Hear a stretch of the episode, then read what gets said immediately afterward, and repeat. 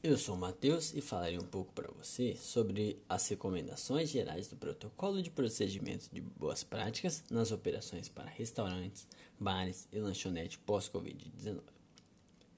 Antes da abertura do estabelecimento, deve-se sempre fazer a higienização da chopeira, máquinas de café, máquinas de gelo e os demais equipamentos que sejam limpos por equipe terceirizada. A água é muito importante então deve-se sempre verificar se as análises de potabilidade estão dentro do prazo.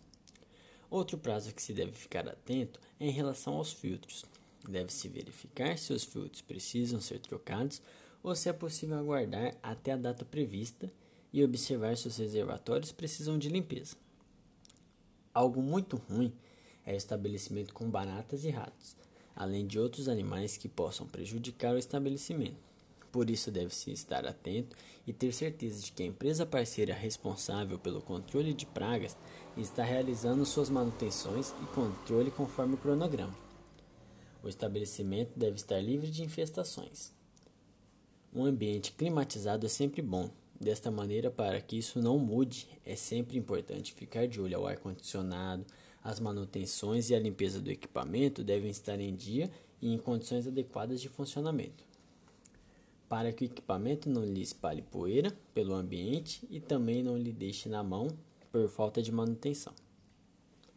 Voltando aos equipamentos, visando sempre evitar percas, é fundamental checar os termômetros e as balanças.